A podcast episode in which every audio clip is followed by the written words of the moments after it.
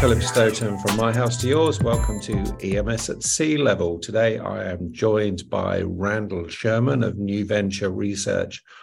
Randall, always a pleasure to get many people's insight, but particularly interesting to get yours because it's always backed by such um, such a deep dive of data, and I think that's hugely valuable. Um, as we look to 2023, it seems to be another year of disruptions, and uh, that seems to be the, the the norm now.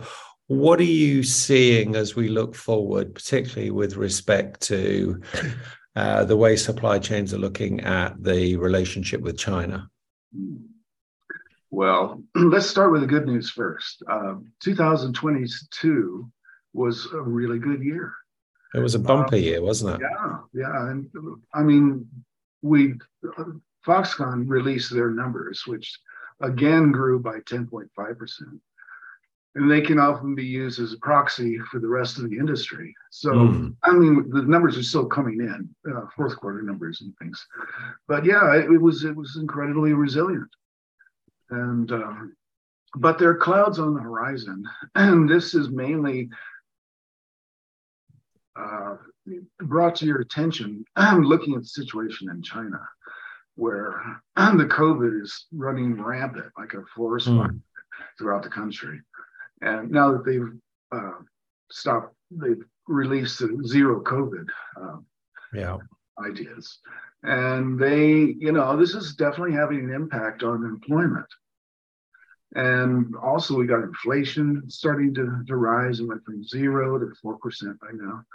And that causes people to consume less mm.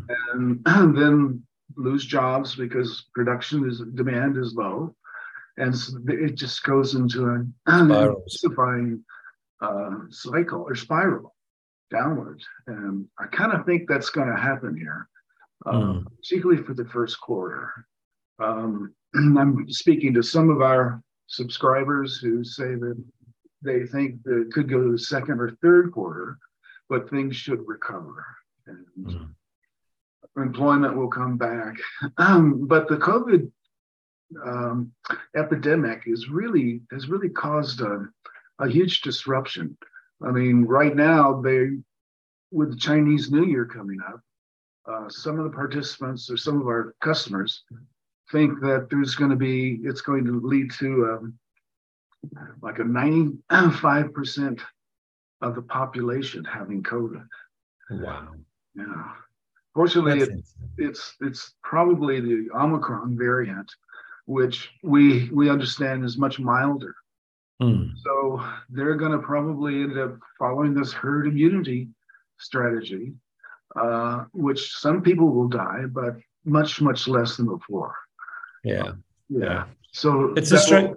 Yeah, it's a strange situation, isn't it? When we look at China over the last, um, you know, we look at China over the whole period of the various different disruptions, starting with um, Trump's uh, trade war with them. Uh, and then through the pandemic. And you know they were kind of in at the very beginning of the pandemic, um, with the with the very early lockdowns causing that disruption to supply chains. Um, but it seems because of chasing COVID zero, they've they've taken longer to get a grip with it. Meanwhile, the world's been looking at supply chain security and other issues around supply chain, and we're seeing companies like Apple uh, shift some manufacturing out of China and maybe taking not so much of a big leap out of China, but taking a strategic turn and saying, "Hey, maybe we need to, um, you know, diversify our manufacturing portfolio somewhat." So I think, from a Chinese point of view, it's it's it's a challenging year, and it's difficult to see um, see the progress they're making. But everywhere else in the world, the EMS companies I'm speaking to have, as yeah. you said, had a bumper 2022 and a and a mostly pretty pretty positive and pretty robust about this year. Um, you know, with the caveat of well, we're not quite sure what's going to happen with the economy. So I think there's there's there's a very mixed picture out there, but it just seems to be more disruption and the requirement for more agility and flexibility to survive that. Yeah, I think I think this trade tensions are still still a big worry on their mind um, hmm. because it just there's a lot of companies that are starting to ask for contingency plans. You know, hmm. in case supply dries up or or worker uh, employment goes up, unemployment goes up, hmm. and so they're they're cautiously optimistic. Yeah, the people yeah. we've talked to.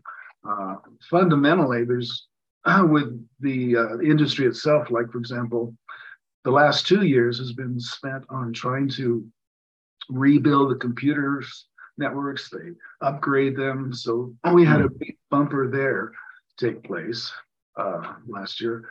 TVs are kind of down. We think that hmm. this year it could be could be a drop in production. Um, phones will, of course, remain really strong, and medical industries is going yeah. yeah busy. Yeah. Well, and also automotive, EVs, that kind of side of things, IoT, home IoT, those kind of things. It's interesting when when I talk to a lot of the MS companies that aren't in the top ten. Um, they're not overly driven by consumer based products. They're mostly, you know, there's a lot more industrial, there's a lot more automotive, um, there's a lot more medical, as you say. So those t- those tend to be more robust. It's the it's the very large ones, I guess, that are more impacted, and the ODMs that are more impacted by um, trends with smartphones and trends with uh, laptop computers and um, and so forth. When I look at what's happened in the last the last year, we've also seen this big um, growth in inventory and growth in work in progress because of um, because of what's been going on in the supply chain, and that that's appeared in everybody's quarterly results, and they've, you know, they're they're constantly talking about that that those issues with cash, there should be the opportunity as supply chains ease to convert some of that inventory and work in progress back into capital. Um, but that seems to have been, if if anything, more of a stress on the smaller companies than the larger companies. And we constantly seem to be seeing this consolidation in the industry where when I look at your top 50, that res- seems to represent a larger proportion of the industry year on year. And when I see the top 10 or the top 20, that represents a larger proportion of the of the top 50 is that an ongoing trend? It is yeah. It's we see that happen every year i think the top 10 represent 70% of the whole industry and the top 50 it's like 90% yeah. So there is this tendency to consolidate and acquire you know. But there's it's a good feeding system. It's an easy business to get into. It's barriers are low and so a lot of people get started and and investors seem to like it because it's got um, it's got a lot of a cash flow to it. Yeah. You know, I mean, you can deal with services and and get some good margins, but people like to have inventory and equipment. Yeah. I don't know if you noticed or if you saw today that um, Google is laying off 12,000 people about six wow. of its workforce. And we got Apple in there, and we've got Meta, we've got Microsoft. Mm. So there's, you know, that's sort of priming the pump here for a downturn. Yeah, yeah, yeah, and we've seen the same with um, with Tesla and and and Twitter and the the Elon Musk empire. They've been um, they've been they've been they've been um, jettisoning jobs at a at a rate, and they've also, I think, they announced a discount in um, in the price of Teslas.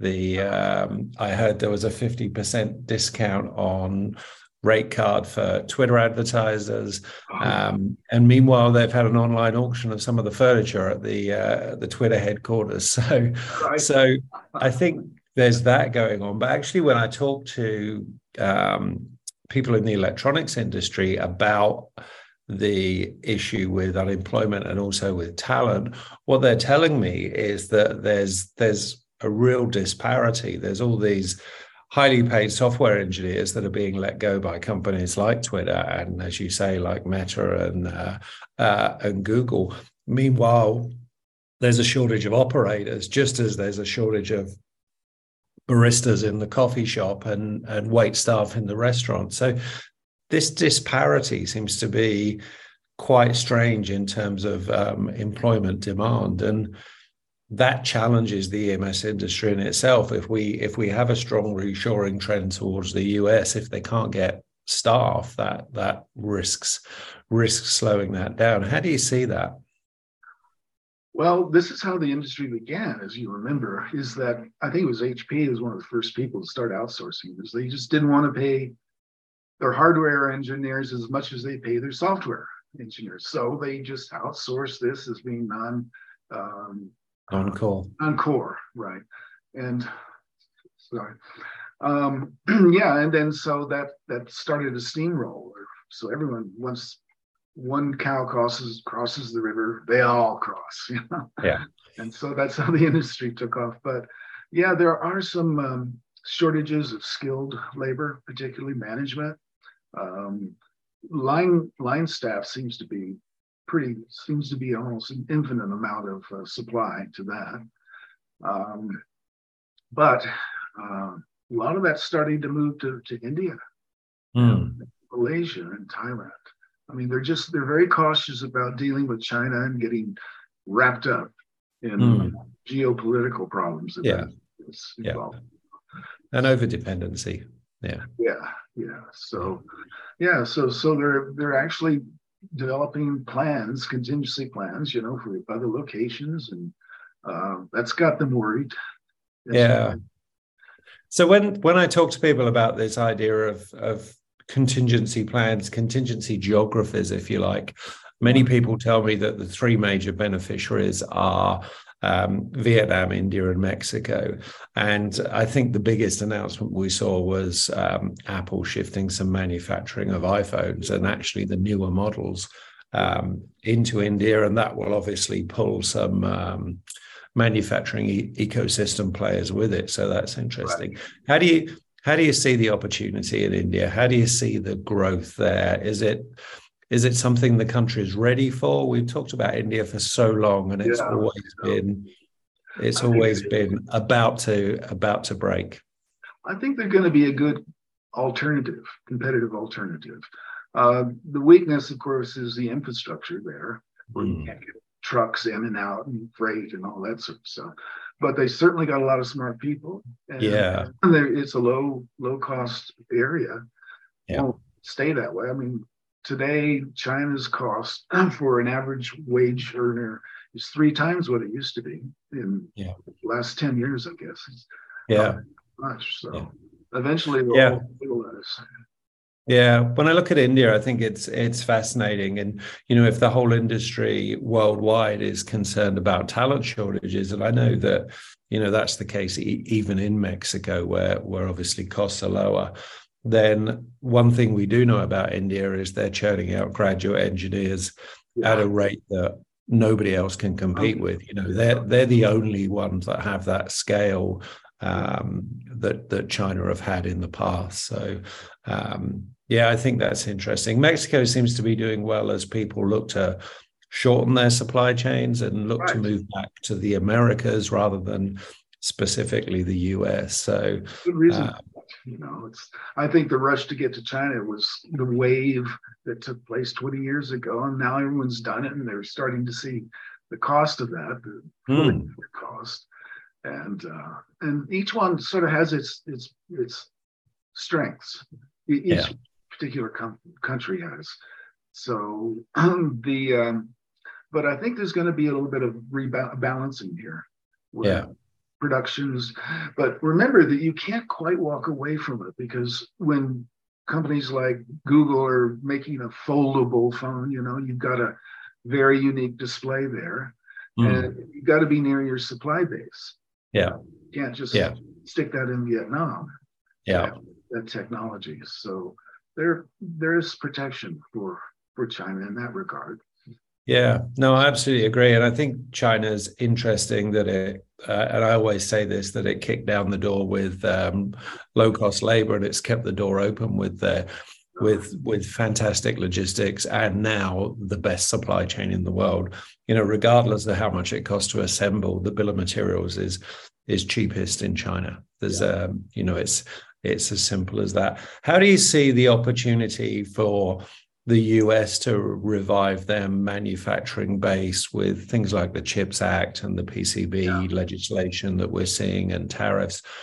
Is there a is there a, a desire and the capital behind it to kind of regrow that industry, an industry that was kind of left and mothballed, I guess, as that 20 year yeah. trend of shifting shifting east occurred.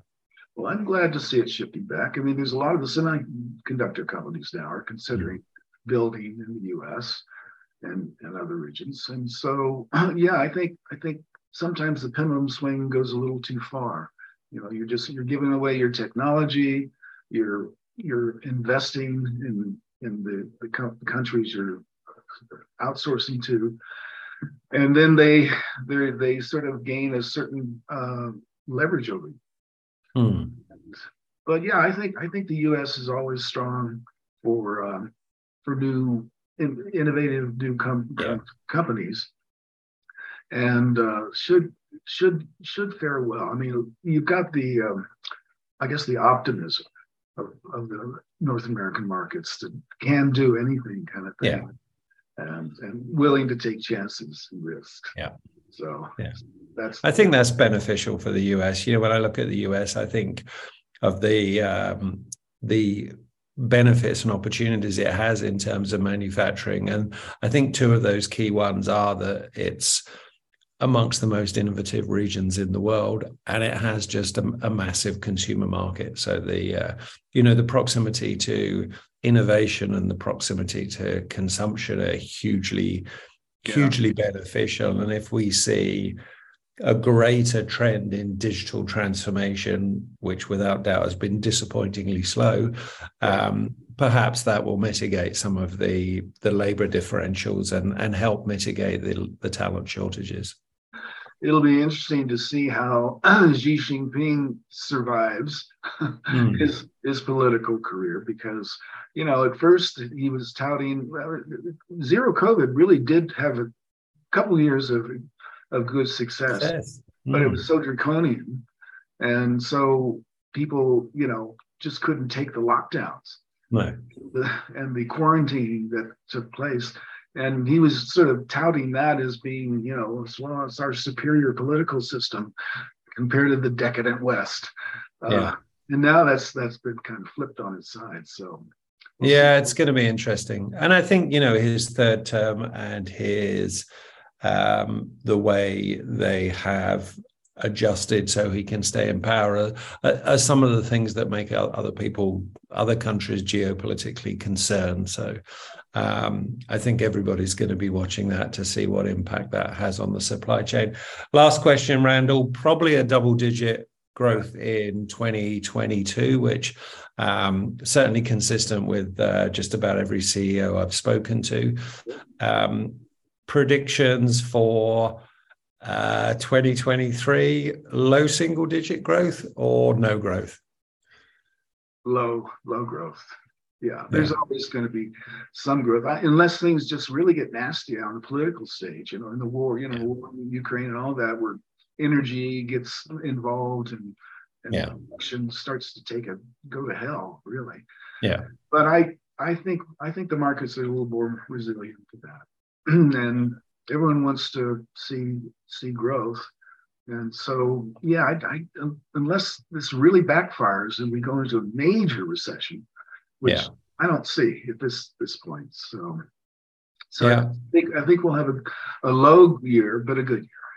Yeah, I'm with you. Low single digit growth after a, after a bumpy year, which may well be a chance to catch up with all the all the backlog, shift some of that inventory into uh, into working capital, and allow you know allow companies to either invest in digital transformation or continue their M and A and consolidation strategy. So Interesting times ahead. Yeah, and I was just going to end with in the last they fixed their supply chain issues in many cases, getting components and parts. I mean, not everything, but you know, some of it's redesign and some of it's just um, um, new design. It's coming. Yeah, down. yeah. Yeah, it's the end of a very messy bullwhip there, but uh, it it kind of evens itself out eventually. One one hopes, unless there's another major disruption um, to the supply chain, which, as you say, with the um, with the risks around COVID and geopolitics in China, could occur. Randall, always a pleasure to uh, explore the the industry's current state and future state with you, and I look forward to chatting again soon. Thanks for your time. Thank you too.